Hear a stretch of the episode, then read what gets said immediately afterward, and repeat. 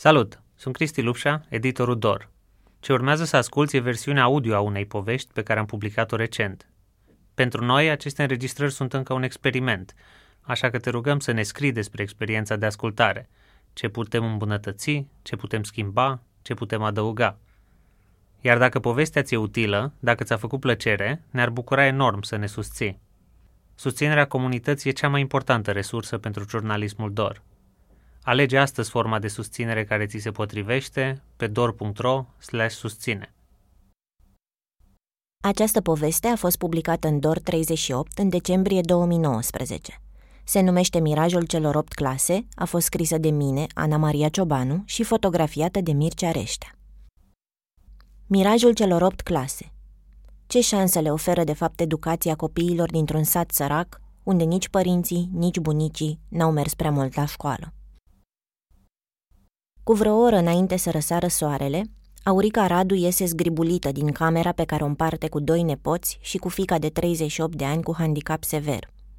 Ia o cană de apă dintr-o găleată din curte, cheamă un pui de pisică la căldură și intră în bucătărie. Pornește butelia, toarnă apa în ibricul de cafea și o lasă la fiert.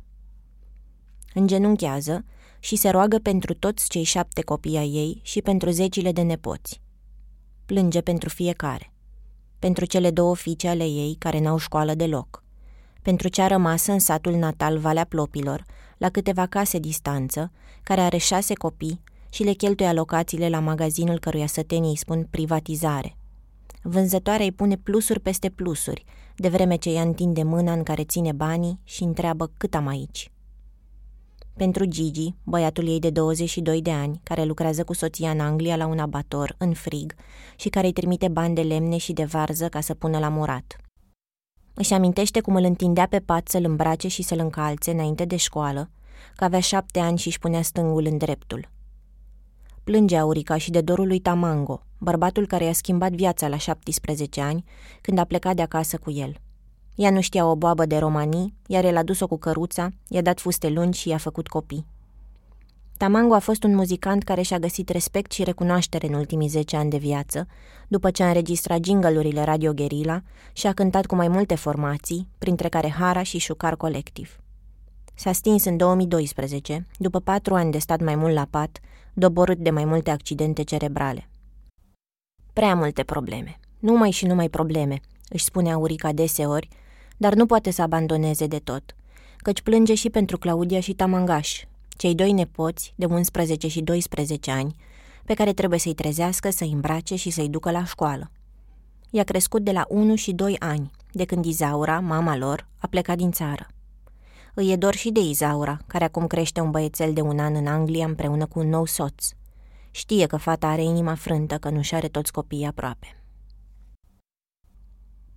Diminețile până se luminează sunt ale auricăi, singură cum nu o știe nimeni. Atunci își dă voie să se amărască. De la o vreme e tot mai obosită și nu doarme bine. Se trezește uneori și din oră în oră. Parcă nu era așa de chinuită nici când Tamango era la pat și trebuia să-l spele, să-l îmbrace, să-i dea supă pasată și să-l plimbe cu căruciorul. Pe atunci era veselă ca să-l înveselească pe el. Aurica șterge lacrimile, aprinde radioul pe antena satelor, își toarnă o ceașcă de cafea și își aprinde țigara. Haide, fă încoace, îi spune pisicii care mi-au una subțire. Haide, fata mea, adaugă blând și zâmbește. Mereu înveselesc pisicile. Ascultă vremea ca să știe cum să îmbrace copiii. Ascultă informații despre ceaiuri din plante. Și mai lăcrimează la cât un cântec popular de dor.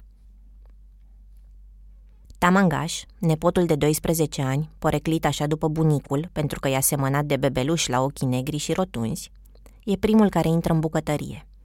De obicei se scoală la șase și mai stă în pat cu telefonul Samsung cu ecran spart primit de la mamă. Se uită pe Facebook și pe TikTok, în timp ce Claudia, sora mai mică cu un an, doarme dusă. Pe la șapte fără un sfert, își pune blugi, un tricou cu mânecă scurtă și un hanorac, își face freza cu apă, se spală pe dinți și și-a ghiozdanul. În bucătărie Aurica îl ia în primire. Ia să văd cum te-ai îmbrăcat, îi spune și îi trage fermoarul la hanorac. Tamangaș își dă ochii peste cap. Mă ia geacă, că o să mor de frig. Nu-mi iau. Ia-ți ca zi și la radio că o să plouă. Mă iau eu după radio. Știe mai că radio. Nu vreau, nu-mi place geaca aia, e mare. Mi-ai mâncat zilele. Pune geaca pe tine. E fudul ăsta, îmi spune râzând și se duce să o trezească pe Claudia. Am venit așa de devreme în casa lor pentru că mă simt în largul meu aici. În anii după ce a murit Amango, despre care am scris în 2011, am tot vizitat-o pe Aurica. I-am dus fotografii și CD-uri și cărți de colorat pentru copii. În 2014 am rugat-o să înscrie pe Claudia și Tamangaș măcar un an la grădiniță. Le plăcea mult să deseneze și stăteau cu cariocile și creioanele ore în șir, în timp ce noi adulții povesteam despre bunicul lor. La șase ani, Claudia mă întreba ce vede în poze cam așa. So! O sirenă, îi răspundeam la poza cu Ariel. O Nicoleta, zicea ea cu gândul la fica cea mică a Auricăi. Mă ruga să o învăț să numere, să-i spun animalele. Repeta după mine în română și îmi traducea în romanii. Era, ca toți copiii la vârsta aceea, un burete care voia să absoarbă tot. Tamangaș era mai timid și vorbea greu, dar se apleca cu multă liniște asupra cărților și nu mă scăpa din ochi când le citeam o poveste. Pe măsură ce s-au apropiat de șapte și opt ani, vârstă pe care am aflat-o după ce ne-am uitat în certificatele de naștere, căci bunica nu știa când e ziua lor, am tot întrebat-o pe Aurica când îi dă la școală. Mi-a spus că i-ar da, dar n-are cu ce să-i îmbrace și din ce să le ia ghiozdane. Trăiau, atunci ca și acum, din pensia de handicap sever a Marianei, fica de 38 de ani, și din ajutorul social de 140 de lei al Auricăi. I-am promis că le iau eu rechizite și îi îmbrac în fiecare toamnă, numai să înscrie. În vara aceea eram însărcinată cu primul meu copil și stăteam la povești în curtea din Valea Plopilor. Claudia mă îmbrățișa și mă mângâia, Tamangaș stătea mai rușinos și vorbea mai mult șoptit. L-am văzut că i-a spus ceva la urechea Auricăi și ea mi-a tradus. Auzi ce zice ăsta? Mamo, o rogi tu pe Ana să mă boteze? M-am mirat și l-am întrebat dacă contează pentru el. A dat din cap plin de speranță. Aurica mi-a explicat că știa că sora lui a fost botezată de o artistă care îl întâlnise pe bunicul lor la un concert în Bruxelles. Lui Tamangashi se părea că e mai prejos, că el nu a fost botezat. Am zis ok și din 2015 îi sunt și nașă. După insistențele bunicii, Tamangaș își pune geaca negru cu verde nemulțumit și pleacă spre șoseaua din Valea Plopilor, unde microbuzul școlar oprește la șapte și un sfert. Duce un ghiozdan greu, în care și-a îndesat toate cărțile și caietele, de frică să nu uite ceva. Anul acesta a trecut în clasa 5 spre disperarea Uricăi, care s-a rugat de învățătoarea din sat să-l mai lase repetent. Îi era teamă că o să-l arunce copiii de la etajul gimnaziului de la Ghimpați și că o să-l piardă. E aceeași teamă care a făcut-o să implore o altă învățătoare cu 10 ani în urmă să-l lase repetent pe fiul ei cel mic, pe Gigi. Învățătoarea lui Tamangaș a spus însă că nu e de repetenție, așa că acum merge zilnic cu microbuzul școlar, alături de alți copii din sat, majoritatea băieți. Ca el fac naveta vreo 10% dintre elevii de la școala cu clasele 5-8 din Ghimpați. Și tot ca el, mai sunt 11% ai căror părinți au mai puțin de 8 clase absolvite. Vestea bună pentru Aurica a fost că școala cu etaje e în renovare, așa că elevii învață temporar într-o clădire doar cu parter, deci tamangaș nu are de unde să cadă. Aici toți îi spun Fernando și parcă îi se strânge stomacul de fiecare dată când își aude numele ăsta care nu-i place deloc. Însă neplăcerea cu numele nu-i știrbește pofta de mers. Ce l-o trage așa, Aurica nu știe. Îl bănuiește că și-a făcut vreo gagică, altfel de ce ar sări din pat cu noaptea în cap să nu care cumva să întârzie. L-am întrebat și eu de ce crede că e importantă școala. Mi-a spus că vrea să învețe și să-și ia permisul. Să fiu cineva în viață, să nu râdă lumea de mine nașă. E de fapt același lucru pe care îl spune și Aurica. Învățați, mă, să nu fiți amărâți, să aveți un viitor. E conștientă că ea și-a stricat viitorul după ce a plecat de la mama ei și s-a dus la noua soție a tatălui, care o scotea de la școală ca să aibă grijă de copii. Abia acum, la bătrânețe, se gândește că poate ar fi ajuns altcineva dacă ar fi mers la școală. Dar e un altcineva abstract. Nu știe cum ar fi arătat o altă viață, dar îi place să creadă că ar fi fost cu mai puțină sărăcie și mai puține probleme. În acești cinci ani de cumpărat rechizite și haine de școală pentru cei doi frați, am știut mereu că nu e suficient pentru performanță școlară. Dar a avea încălțămintea, ghiozdanul, manualele și gecile potrivite făceau diferența între a ieși sau nu din casă dimineața, a se simți sau nu mai prejos decât colegii lor, unii la fel de săraci, alții infinit mai bine mulțumit adulților plecați în străinătate. Când au ajuns la școala din sat, Tamangaș și Claudia au fost speriați și s-au simțit străini. El a intrat direct în clasa întâi, pentru că avea deja 8 ani, ea la clasa pregătitoare. Vorbeau foarte puțină română, iar în catalog aveau nume care nu însemnau nimic pentru ei, Radu Fernando și Radu Simona. Nu le spusese nimeni așa, nu le venea niciodată să răspundă prezent. Din fericire, învățătoarele le-au spus tot ca acasă. Doar desenele și lucrările au trebuit să învețe să le semneze cu acele identități străine. Aurica i-a dus zilnic la școală și copiii au fost lăudați de toată lumea, că sunt cuminți și respectuoși. După un an de școală, pe Aurica au numit-o președinta comitetului de părinți și m-a sunat mândră. Mi-a spus că sunt mulți copii amărâți, că vin în papuci prin noroaie și zăpadă și m-a întrebat cum ar putea ea să le cumpere tuturor încălțări. Am rugat-o să facă o listă cu toți copiii care au nevoie de cizme și numărul pe care îl poartă, apoi mi-am rugat prietenii de pe Facebook să doneze. Pentru că s-au strâns mai mulți bani, am putut să cumpărăm 43 de perechi de ghete, 43 de perechi de mănuși și niște lădițe cu mandarine. Aurica i-a adunat pe toți la ea în curte și i-a încălțat. Erau atât de mulți pentru curtea mică, vegheată de o statuie a lui Tamango din fibră de sticlă, încât s-au mai încurcat perechile. Aurica era mulțumită. Se gândea că dă de pomană pentru amintirea lui Tamango, despre care îmi povestise că mereu ducea plăpumi cu căruța pentru cei mai săraci. M-a întrebat ce ar putea să mai facă. Să-i ducă primăvara la teatru și la zoo, să mai vadă și copiii ăștia lume. Nu i-a mai dus niciunde, de îndată ce i-au ieșit vorbe în sat, că nu a dat la toți, că n-au fost bune, că ghetele erau prea mici sau prea mari. S-a jurat atunci că nu mai face nimic și nici nu a mai vrut să fie în comitetul de părinți. E lumea prea rea și prea proastă, măi, Ana, mi-a spus după ce a plâns multe dimineți că au rușinat-o oamenii. Copiii au continuat să meargă la școală, dar ceva s-a rupt în Aurica în iarna lui 2016. Nu s-a mai simțit apropiată de școală și și-a promis să o intereseze doar de nepoții ei. În ultimii cinci ani, Tamanga și Claudia au venit în București la zilele de naștere ale copiilor mei, uneori în vacanțe. Am făcut clătite și m-am rugat inutil de ei să nu mai dea cu mătura. Am fost împreună în parc și ne-am uimit când o doamnă de la o tarabă i-a spus Claudiei să ia mâna de pe jucării, că nu-s de furat. Când am țipat la ea că sunt copiii mei și cum își permite să spună așa ceva, ne-a spus că nu a auzit Claudia bine. Cu obrajii arzând și în pragul plânsului, Claudia m-a rugat să o cred. În satul lor nu o mai acuzase nimeni vreodată de așa ceva. Acasă a insistat să nu-mi fac griji, că ea nu pune mâna pe nimic. Învățase rapid cum stau lucrurile. Românii te bănuiesc. Amândoi copiii s-au mirat că fetița mea Alice, la patru ani, citește pe litere, numără și spune poezii. În schimb, ei se luptau cu puzzle-uri pentru preșcolari și cu fișe de activități cu forme geometrice pe care nu prea le recunoșteau. Le-am învățat împreună, dar vizitele lor la București, de când au început școala, le numărăm pe degetele de la două mâini. Un weekend în parc sau la bazin nu putea să suplinească faptul că citesc aproape exclusiv pe litere și nu știu tabla înmulțirii. În toți anii în care am scris despre sărăcie, am văzut studiu după studiu care vorbește despre decalajul pe care îl produce mediul în care cresc copiii. În primii trei ani, cei care cresc în familii sărace acumulează de patru ori mai puține cuvinte decât cei din clasa medie. Odată ce ajung la școală, copiii Catamanga și Claudia sunt în urma colegilor mai norocoși, iar educatorii ajung să-i trateze ca atare.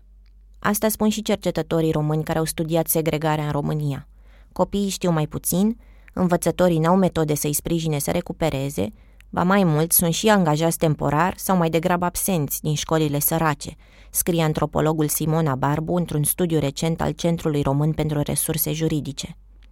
Toate acestea se combină cu o infrastructură slabă și cu lipsa de resurse materiale. Pe termen lung, copiilor romi le sunt negate șansele de a-și dezvolta stima de sine.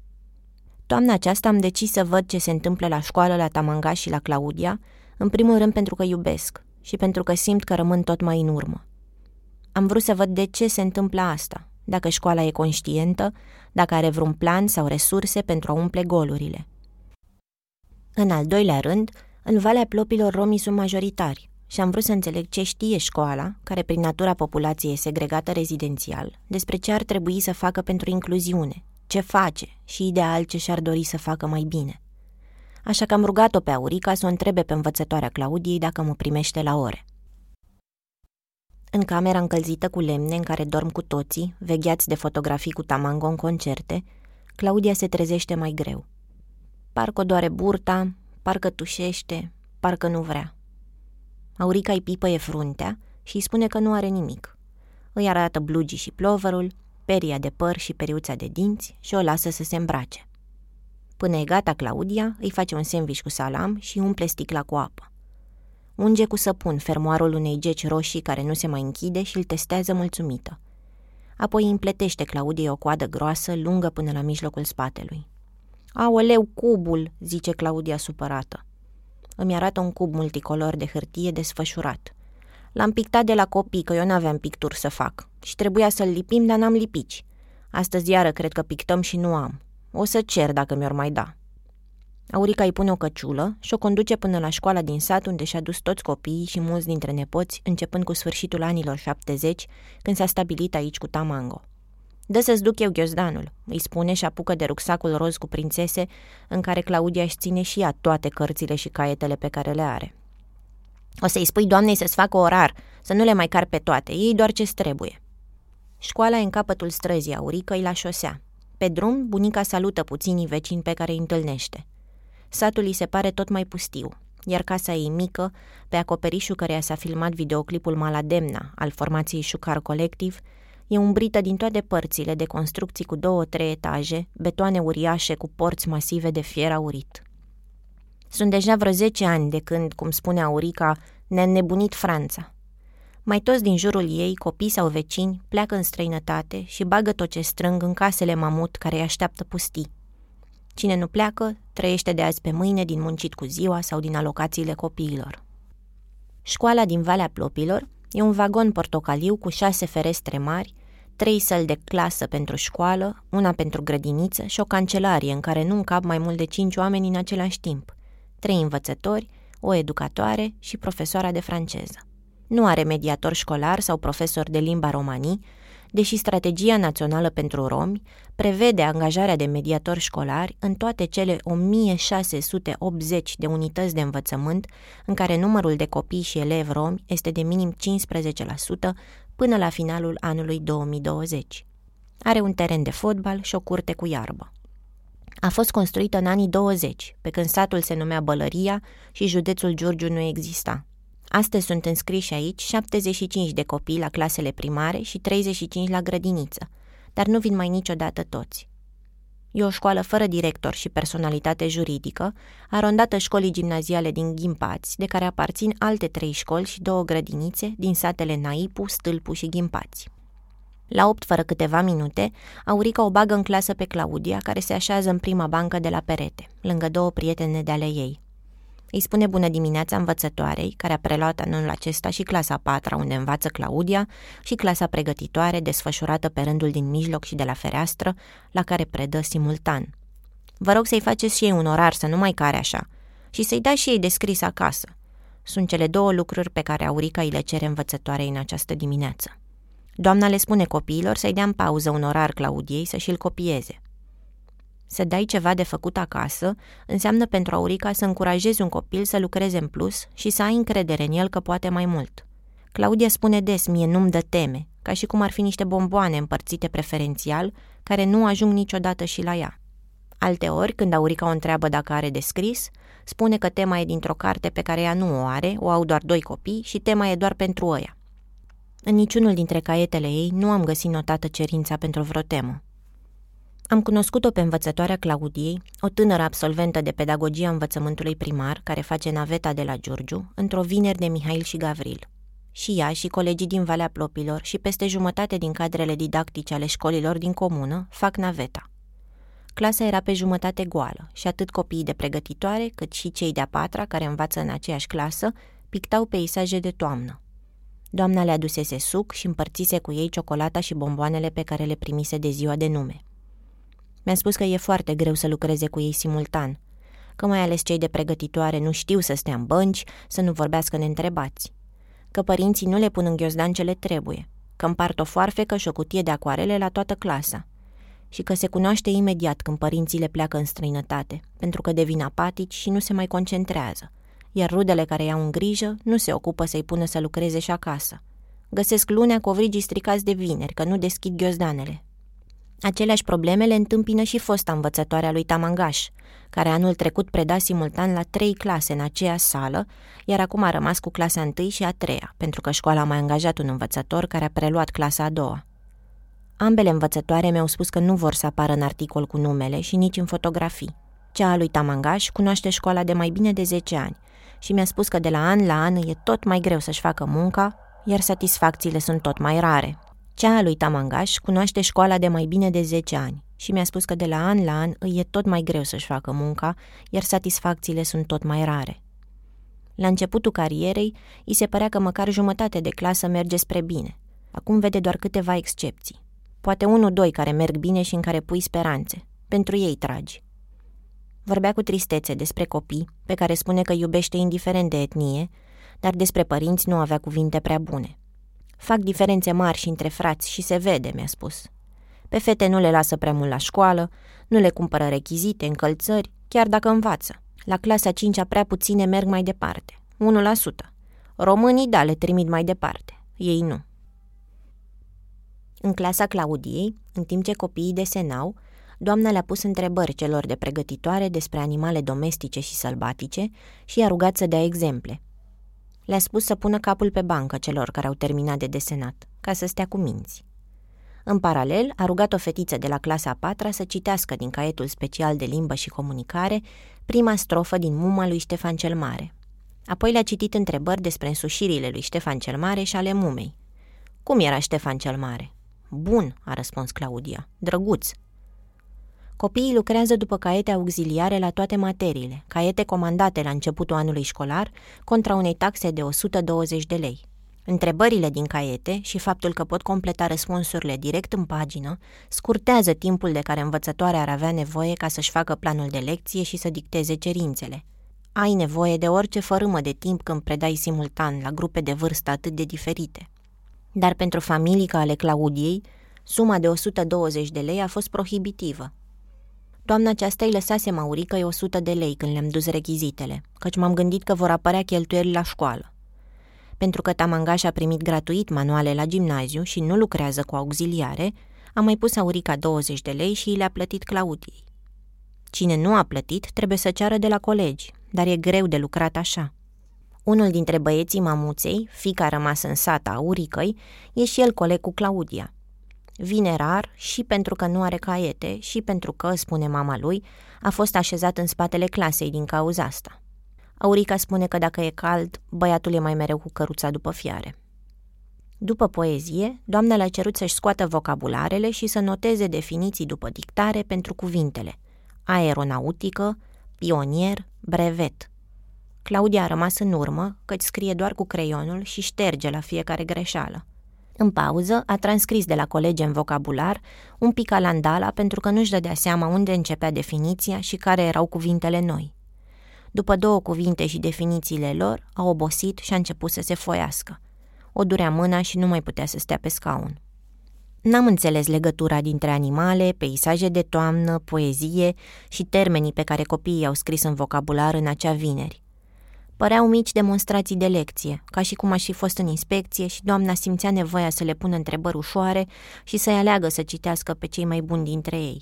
Mi-a explicat și că lipsesc așa de mulți pentru că era hramul bisericii din sat și făcuse mai multă română și matematică cu o zi în urmă, ca să nu piardă toți. Deși îi spusesem că aș vrea să revin și să mai particip la ore, când a văzut că m-am întors peste trei zile și că mai era și un fotograf cu mine, doamna s-a schimbat la față. Mi-a spus că n-aș fi avut voie să particip la ore și că nu vrea să aibă probleme. Ileana Marin, directoarea gimnaziului de la Ghimpați, a fost la fel de stresată când i-am cerut acordul să fiu acolo. Nu voia să-și asume decizia de a ne da permisiunea. Am garantat că nu fotografiem niciun copil fără acordul părinților și că e decizia cadrelor didactice dacă vor să fie în poze, dar răspunsul a fost am o strângere de inimă. Învățătoarea Claudia a ieșit din clasă și ne-a lăsat cu copiii și cu unul dintre cei mai iubiți oameni ai școlii, Mamaie, adică Verginica, doamna care face curățenie.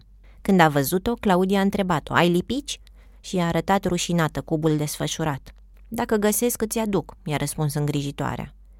Colegii și uitaseră cuburile acasă, doar unul îl lipise și Claudia a răsuflat ușurată că nu era singura. După cinci minute, învățătoarea a revenit și ne-a rugat să ieșim din clasă. Am așteptat în cancelarie telefonul directoarei de la Ghimpați, care mi-a spus că nu știe ce intenții am de fapt și că nu se poate deplasa să constate personal. Am obținut prin SMS acordul primarului să o fotografiem pe Claudia la școală, iar directoarea ne-a dorit succes și o zi bună. Profesoara de franceză, Ioana Muscalu, care era și ea în cancelarie, s-a mirat și ne-a spus să venim la ora ei, că nu are nimic de ascuns, că nu are manuale și lucrează greu cu toții pe o singură carte cumpărată de ea. Dar asta e realitatea. De ce să nu spunem? Ar fi ușor să spun că școala ascunde ceva și refuză comunicarea. Dar realitatea e că vorbim de un director, profesoară de matematică și de TIC, formator de cadre didactice și responsabilă pentru 635 de copii, dintre care 208 sunt romi, împărțiți în mai multe structuri, adică grădinițe și școli primare din mai multe localități ale comunei. Directoarea se luptă cu efectele migrației părinților și anul trecut avea oficial în grijă 34 de copii care trăiau cu alte rude. În realitate, numărul e incert, pentru că nu toți anunță școala când pleacă. Gestionează probleme complexe de transfer când apar copii care spun că au învățat în Canada și solicită să fie înscriși la clasa 5 -a. Pentru asta trebuie să implice inspectoratul școlar Giurgiu, să-i lase să audieze clasele, apoi să le testeze nivelul pentru a vedea unde pot fi integrați. Se luptă și cu absenteismul. Media anuală de absențe pentru un elev din comuna Ghimpați este de aproape 50. Prin comparație, copiii de la o școală din sectorul 6 al capitalei lipsesc anual în medie de 4,45 ori.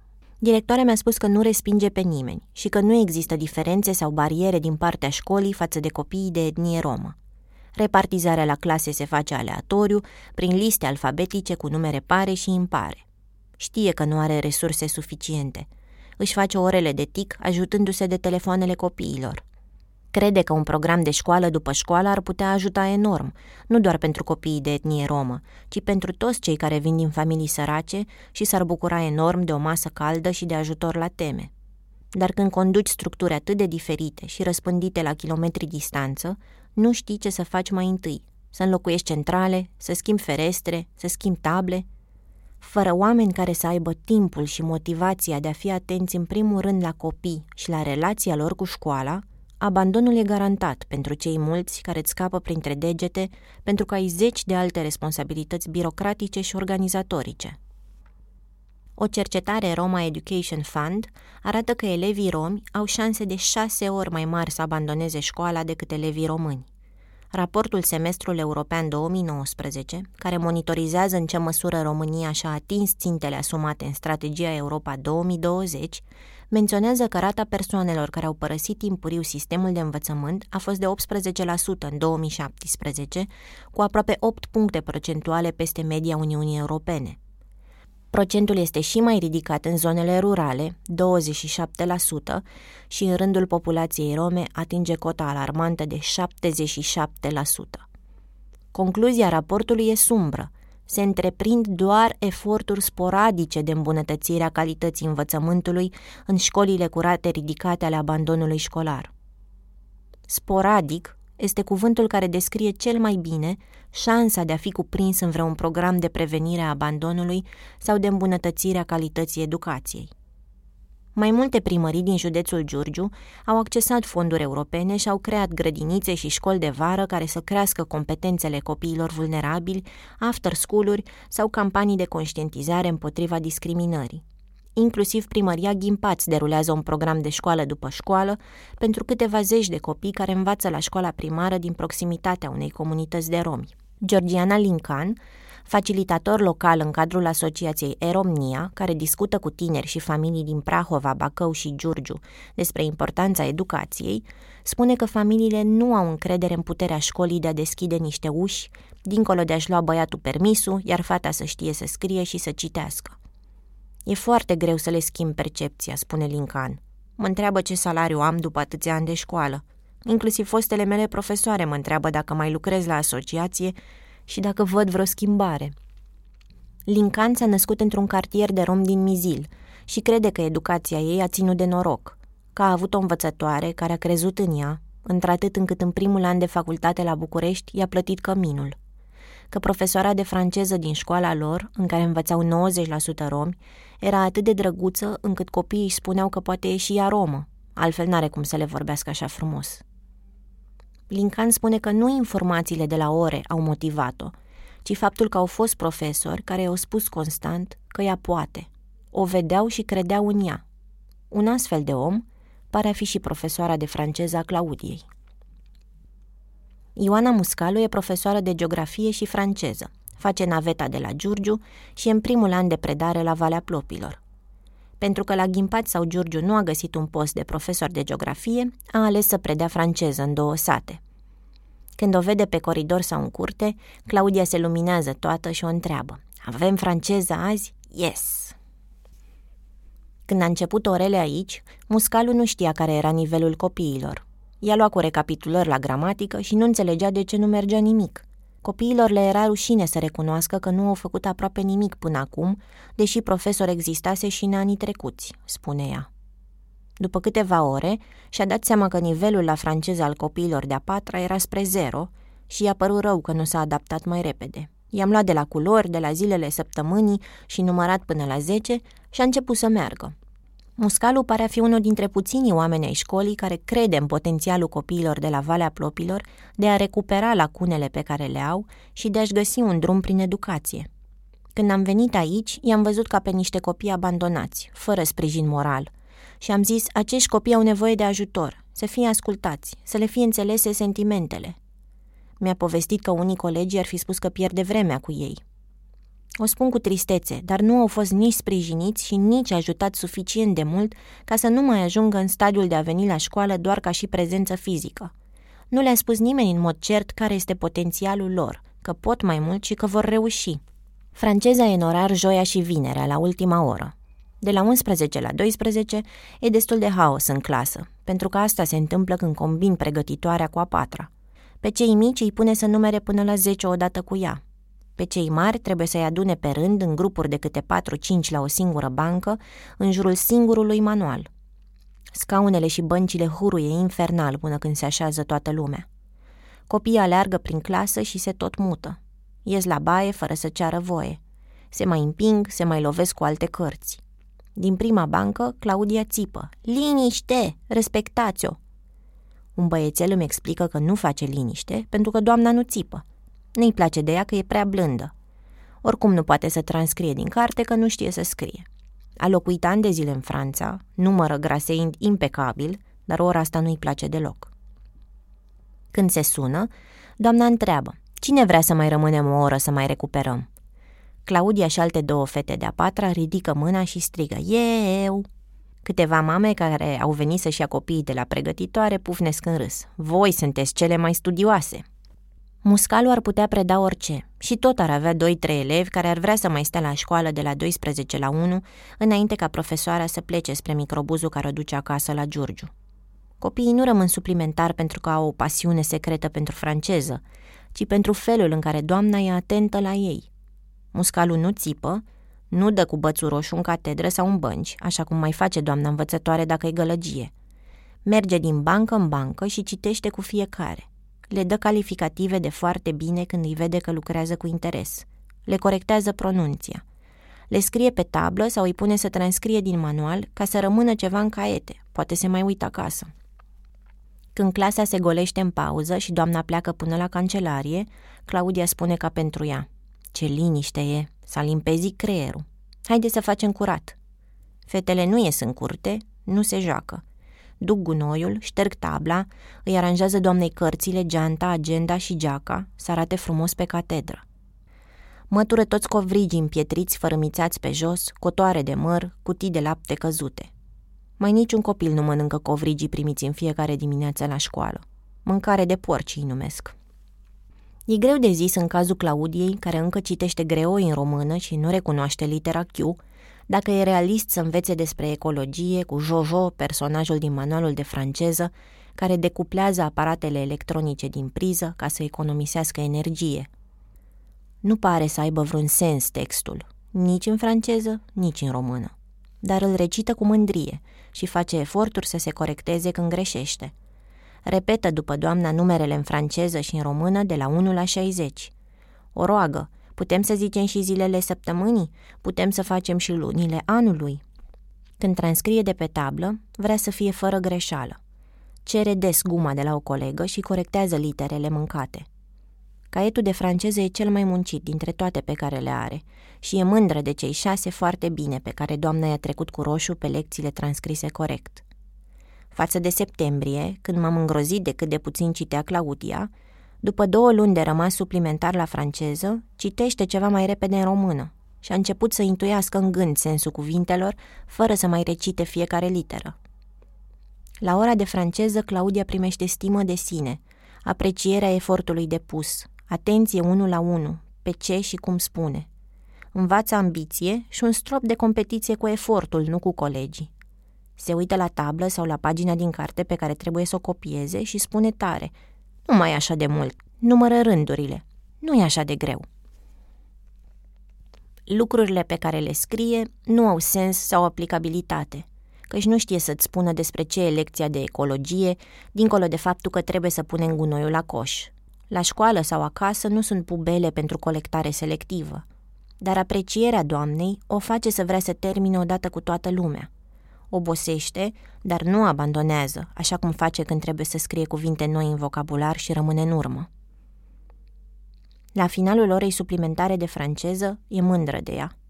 Apoi vine și partea cea mai bună, când doamna le propune să facă fotografii împreună. Când ajunge acasă de la școală, Claudia își scoate blugii și își pune o fustă lungă. Apoi se duce glonț la mătură. Adună gunoiul și frunzele uscate, scutură covoarele. Nu o pune Aurica, face ea pentru că vrea să o ajute. Apoi mănâncă și așteaptă să vină tamangaj de la ghimpați ca să o lase să-și facă poze cu telefonul lui și să se uite pe TikTok.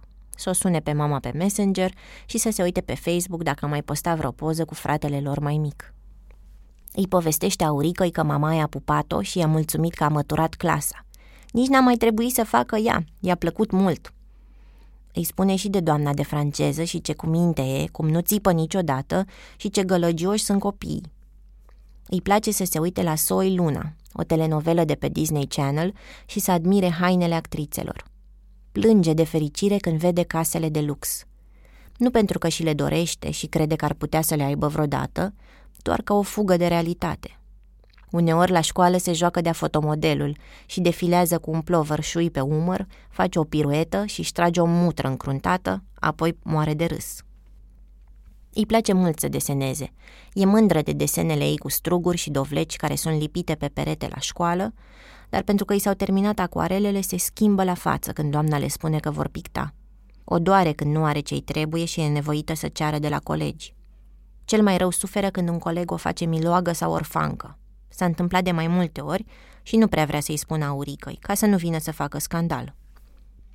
E multă confuzie între ce vede Claudia în seriale și online și ce vede în jurul ei și ce spune busola ei, Aurica.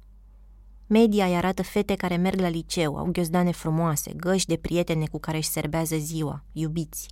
Ea nu cunoaște nicio fată romă din satul ei care să fi terminat top clase. Nu a întâlnit vreo fată romă care să fi mers la liceu. Bunica îi spune să învețe și să fie serioasă, să nu-și mai uite caietele speciale în bancă, că doar n-a dat banii degeaba pe ele și că dacă n-are de gând să învețe, mai bine să stea acasă. Apoi, când vine vorba de ce o să se întâmple cu ea după clasa a patra, discursul Auricăi se schimbă. Nu o lasa Ana la ghimpas, că mi-e frică. Mai bine să mai stea aici, să mai facă a patra odată, că oricum nu știe bine mi-a spus Aurica într-o zi și Claudia a început să plângă. Tamangaj de ce merge?" A întrebat-o. Că e băiat și tu ești fată, e," a venit răspunsul. Când i-a văzut lacrimile, Aurica s-a sucit. O las cât e Tamangaș acolo, să aibă grijă de ea, dar după aia nu. Tamangaș a promis imediat că va fi cu ochii pe ea. Într-o altă zi, când mergeam spre magazinul din sat, Claudia mi-a spus că e rușine de niște băieți care treceau pe lângă noi. N-a reușit să-mi explice de ce, dar nu putea să-i privească în ochi.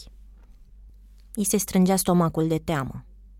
Frica asta o face și pe ea să nu vrea la gimnaziul din Ghimpați, căci din povești pare un loc unde ți se întâmplă numai rele. Nici acasă nu e sigură că i-ar fi bine. Și-a văzut deja verișoare cu doi ani mai mari, măritate și divorțate, după ce n-au rezistat în mariaje aranjate de tații lor. A auzit povești că și tatăl ei, ieșit de vreun an de la închisoare și stabilit într-un sat din apropiere, ar vrea să o mărite ca să ia niște bani pe ea. Știe că Aurica nu e de acord și s-ar lupta cu el cu poliția, Dar obiceiul e că dacă tata a luat bani ca să poți să te întorci acasă, trebuie să fii răscumpărată. Claudia nu știe cine ar plăti pentru libertatea ei. Planul ei e să nu se căsătorească niciodată, să rămână lângă mamaie și să aibă grijă de ea toată viața. Așa spunea și Izaura, mama ei, la 14 ani. Bătea și în lemn să nu se mărite.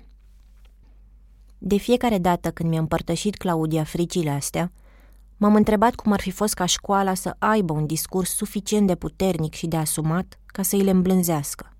Dacă la școală s-ar fi simțit în siguranță, dacă ar fi putut să-și găsească acolo și reziliența și capacitatea de a crede că ar putea fi propria stăpână. Adică genul de discurs care strică fetele, după cum mi-au spus băieți din sat, pentru că le bagă în cap prostii și nu le mai face soții și nore bune, supuse și vrednice. Am simțit că în fata de aproape 12 ani s-a cam pierdut fetița care la 5-6 ani îmi cerea creioane și cărți și părea că vrea să știe tot, chiar dacă nu vorbeam aceeași limbă. Am regăsit-o doar când am rugat-o să mă învețe romanii și mi-a dictat mai multe propoziții pe care le-am scris greșit spre distracția ei. Avea putere, știa ceva ce eu nu știam și putea să mă învețe. În general e însă rușinoasă, apatică și într-o stare de nesiguranță, pentru că nu pare să poată să-și facă vreun alt plan în afară de a nu se mărita. Se mai gândește uneori că i-ar plăcea să se facă masoză, căci îi face uneori masaj auricăi când o doare spatele. M-am simțit impostoare vorbindu-i despre cum și ea are dreptul la educație, ca și tamangaș, și că o diplomă de 8 clase i-ar putea aduce un serviciu, o școală profesională, o meserie. Nu am legitimitatea acestui discurs în fața ei, pentru că nu fac altceva decât să-i ofer niște rechizite și îmbrățișări ocazionale. Nu o pot proteja real. Aurica mi înțelege dilemele astea. Dar nici ea nu vrea să-i dea speranțe false. Știe că realist, abia au de mâncare și de curent. Eu ajut cu rechizitele, dar de la școală apar mereu alte cheltuieli, pe care e foarte greu să le susțină pentru amândoi. Părinții sunt chemați să dea bani inclusiv pentru hârtie igienică, săpun sau produse de curățenie. La gimnaziu se mai fac excursii, fotografii de Crăciun, de Paște, de ziua mamei. Nu vrea să-i știe amărâți, că ei n-au. Mai bine să nu știe de toate lucrurile astea, ca să nu sufere. Aurica trăiește un paradox peste generații. Știe în teorie că școala e importantă, că cine merge la școală poate să facă ceva în viață și să aibă un serviciu, că toate relele parcă li s-au întâmplat copiilor ei odată ce au abandonat. Însă distanța de casă, faptul că nu poate ști cine se ia de ei sau dacă pleacă din școală cine știe pe unde, cască mereu o teamă irațională. Dacă în vreo zi tamangaș întârzie și vine cu al doilea microbuz, gândurile îi se duc extrem. L-a luat cineva, l-a lovit o mașină, l-a bătut – dacă tamangașii îi povestește că l-a împins un copil, se duce direct la școală să vorbească cu directoarea și să se asigure că nu se mai ia nimeni de el. Când intră în curtea școlii, paznicul îi confirmă toate temerile, că sunt copii care n-au respect, nu ascultă, sar gardurile, fumează și se bat. Ideea că educația ar fi cheia pentru a aduce o viață mai bună e mai degrabă un refren pe care îl spune nepoților, nu un concept în care crede, pentru că nimic din proximitate nu-l confirmă. Bunicul Tamango a visat și pentru Izaura să facă 8 clase și să-și ia permis. Eu n-am vrut să o las la ghimpați, el m-a rugat, spunea Urica. Era deșteaptă și nu știam de ce tot murea de școală așa, de ce se grăbea ea dimineața să plece. Într-o zi am zis să o urmăresc. Am întrebat la directoare de ea, nu era. Unde am găsit-o? Era în parc înghimpați pe bancă cu fete de aici din sat, fuma. N-am mai lăsat-o. Izaura spune însă altă poveste – una în care i-a fost drag de școală și de domnul Dan, învățătorul care nu făcea diferențe între romi și români, îi supraveghea inclusiv în pauze și nu permitea nimănui să se lege de fete. A fost singura din familie care a mers la gimnaziu până aproape de sfârșitul clasei a șasea, când s-a auzit că o colegă a fost furată de la școală și măritată. Adică violată, Ana, mi-a explicat. Atunci Aurica s-a pus de-a curmezișul școlii și i-a spus Izaurei să rămână acasă. Tamango i-a promis și lui Gigi, băiatul lui cel mic, că dacă învață bine, îi ia scuter. A apucat și Gigi să meargă într-a cincea, după ce a repetat-o pe a patra la rugămințile auricăi. Nu l-a mai lăsat și într-a șasea pentru că, spune ea, se omora cu copii, venea bătut. Aurica și-a dorit o altă viață pentru nepoți, pentru că nu a putut să le ofere prea multe copiilor. Nicoleta și mamuța nu au mers deloc la școală, pentru că nu le-au primit învățătoarele. Spuneau că nu vorbesc bine, nu aud și n-au ce să facă cu ele. Lumea era proastă acum 30 de ani, îmi spune Aurica. Eu eram proastă. Credeam că profesoarele astea știu mai bine și dacă ele zic așa, înseamnă că nu le trebuie carte. Dacă mi-ar fi zis acum așa de Tamângaș și de Claudia, le și băteam. E dreptul lor, lasă-i să învețe. Dar nu e suficient să mergi la școală ca să și înveți. Tamanga și Claudia sunt bine crescuți și cu minți. Dar deja începe să nu mai fie suficient. Aceea școală, care nu le-a oferit mai nimic dincolo de alfabetizare, la gimnaziu începe să excludă, pentru că nu știu. Tamangaș mi-a spus că simte că profesorii nu prea îl bagă în seamă. Îi place de profesorul lui de matematică pentru că vine cu motocicleta la școală. Îi place desenul și îmi trimite des poze cu lucrările lui notate cu 10, de care Aurica mai face glume. Pictor te fac. E mândru de un șapte luat la istorie. Dar nu prea-i place româna, predată chiar de diriginta lui. Se simte nepregătit și rușinat și încearcă să nu atragă atenția în clasă ca să nu-l întrebe doamna nimic. Pentru că nu a fost niciodată într-o excursie, Tamangaș m-a implorat cu multe mesaje audio să meargă și el cu școala în noiembrie la Târgoviște. Stâlcea numele localității, nu știa ce vor vedea acolo, dar voia să fie parte din grup. Am fost la școală și i-am dat banii secretarei care se ocupa de organizare. A doua zi, doamna i-a dat banii înapoi și i-a spus că nu mai sunt locuri. Mi-am spus că e o conjunctură nefericită, că într-adevăr nu o fi loc în microbuz și nu pot lua unul mai mare doar pentru tamangaș. Dar apoi m-a rugat din nou să-l ajut, de data asta pentru o excursie organizată de școala lui în decembrie.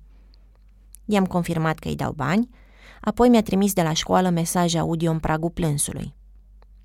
Auzi, nașă, a zis că pe mine nu mă ia, că sunt numai 10 locuri. Pe copiii care se bat se înjură ea, dar pe mine, care sunt să mor eu pe locul ăsta cel mai cu minte din clasă, nu mă ia.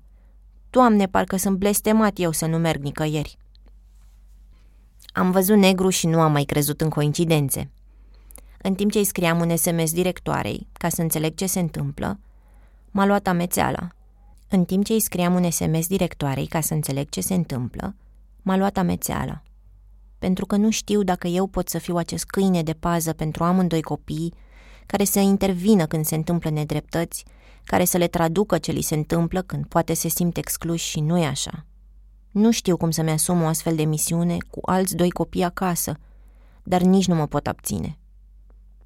Directoarea mi-a răspuns și mi-a explicat că diriginta a încercat să-l motiveze pe Tamangaș și să-i transmită că trebuie să facă un efort la învățătură până la data plecării ca să fie de acord să-l ia. Trebuie să înțeleagă că nu e suficient să fie cu minte – el nu prezintă interes pentru învățare. Trebuie să încercăm să obținem un progres și la învățătură. Nici vorbă să nu meargă în excursie. Eu știu că sunt mămoasă și că probabil habar n-am să cultiv reziliență, dar cum ar putea respingerea să te motiveze să înveți? Și cum ar putea educatorii și învățătorii și profesorii să înțeleagă că ce pot face pentru copiii ca tamangaș e dincolo de materia pe care trebuie să o predea. Poate uneori chiar în locul ei. Înțeleg și frustrarea lor, care vrea să predea matematică, română, franceză și să aibă copii care își continuă educația, care le mulțumesc peste ani și cu care să se mândrească. Cum altfel să reziști într-un astfel de mediu fără nicio victorie? Dar cine e acolo pentru ceilalți, pentru copiii care vin deja cu ani pierduți de vieți în condiții grele, cu părinți sau rude care nu prea cred în școală? chiar și profesoara de franceză a Claudiei, cât e ea de prezentă în viața copiilor acum. Probabil ar pleca oricând într-o școală mai bună. Nu știu de unde să mă apuc să repar inegalitatea din sistemul nostru de educație pentru copiii vulnerabili. Dar știu că atunci când le vorbești privindu-i în ochi, când le transmiți că știi că e greu, dar că ai încredere în ei, când îi asigur că ești acolo să-i sprijini, nu să-i judeci și să-i sancționezi. Copiii încearcă, când le iese ceva ce ție ți se pare banal, cum ar fi să înțeleagă ce înseamnă de două ori câte doi, se schimbă la față, pentru că brusc pricep abstractul pe care l-au tot auzit la școală. Dar asta nu poți să o faci pentru toți din clasă într-o oră obișnuită. E imposibil. Nu pot decât să sper în norocul de a întâlni oameni ai școlii care să-i privească așa pe Claudia și Tamangaș. Poate că vom avea curajul să îndreptăm educația spre cei care nu și-o permit. Poate vom transforma programe ca Teach for Romania, care plasează profesori tineri în școli sărace din toată țara, în priorități naționale. Poate consilierea pe care o face Eromnia în comunități va fi un model pentru un program național și va ajunge și în sate ca Valea Plopilor. Poate vom finanța educație remedială în toate școlile cu abandon ridicat. Poate vom investi în formarea profesorilor care lucrează în astfel de școli. Altfel, visul meu de a-mi vedea finul și pe sora lui ca fiind primii din familia lor care termină cel puțin opt clase, este extrem de naiv și mai ales o loterie. Iarna asta Tamangaș e fericit că va merge în prima lui excursie. E mândru de un șase în teză la matematică pe care profesorul l-a mărit cu un punct pentru că și-a făcut tema. Dar în curând, rechizitele cumpărate de mine nu vor mai avea singure puterea de a aduce la școală. Aurica, oricât îi iubește, poate oricând să-și piardă iar încrederea în mirajul educației, mai ales dacă îi va vedea excluși. Când astea se vor întâmpla, vor avea nevoie de o motivație mult mai puternică și complexă ca să suporte rușinea de a fi tot mai în urmă. De unde o să vină?